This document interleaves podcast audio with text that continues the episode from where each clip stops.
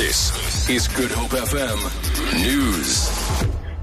Good afternoon. The ANC Women's League has called on women to support each other against violence as the world commemorates the third anniversary of the murder of Reeva Steenkamp. The league says today is a painful reminder of how Steenkamp was killed by Paralympian Oscar Pistorius on Valentine's Day 2013.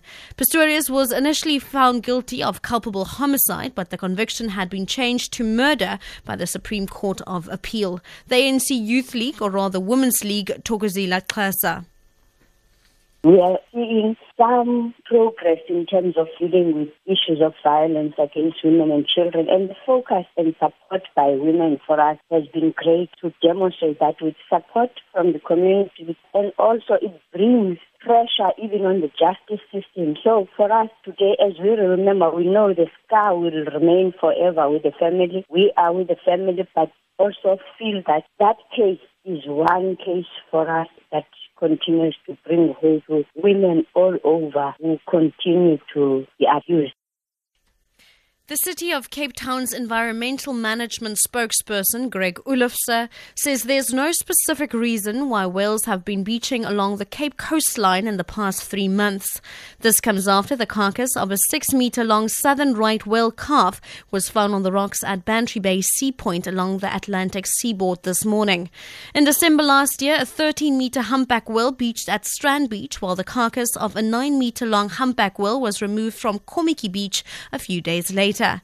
Officials from the city are currently in the process of removing the carcass of southern right whale calf. Oelofse has urged members of the public to steer clear of the area while the removal operation is underway. There's quite a lot of whales in our waters, and we've got a lot of shipping traffic, so we're going to get the odd uh, whale carcasses we're doing. I don't think there's any reason for any kind of concern or anything happening out of the ordinary. National Assembly Speaker Baleka Mbete says the debate on the proposed relocation of Parliament to Pretoria needs to be expedited. President Jacob Zuma announced this in his State of the Nation address that government wanted to relocate Parliament to save costs. Mbete elaborates. 20 years ago, it started just in somebody's lawn near Victoria Bay Heights, Paul Fick. There were Apologies for the incorrect soundbite. And finally, the annual George Old Car Show is celebrating its 20th year in the Southern Cape Town this weekend. Thousands of visitors have enthused about exhibitions of classic and modern cars, as well as tractors and a variety of engines. Organizer of the event, Mike Alexander, says it has grown immensely in the past two decades.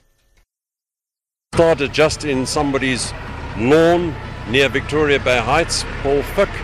There were a few old car enthusiasts, just a handful of old cars and people, and it's now grown to this massive show that we have, which is one of the major events of George, where we have thousands of people coming from all over the country and out of the country just to come and see these wonderful cars. So it's immense. Meanwhile, Tom van der Pfeiffer from East London showcased the oldest car at the show, a newly restored 1904 French de Dion Bouton.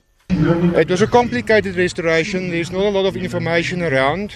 So it was an engineering nightmare, to put it that way. A lot of reverse engineering involved. At, at one stage, two weeks ago, I told my wife, I said, forget it. It won't happen. And, uh, well, you persevere, you put in 18 hours a day. En het gaat ja.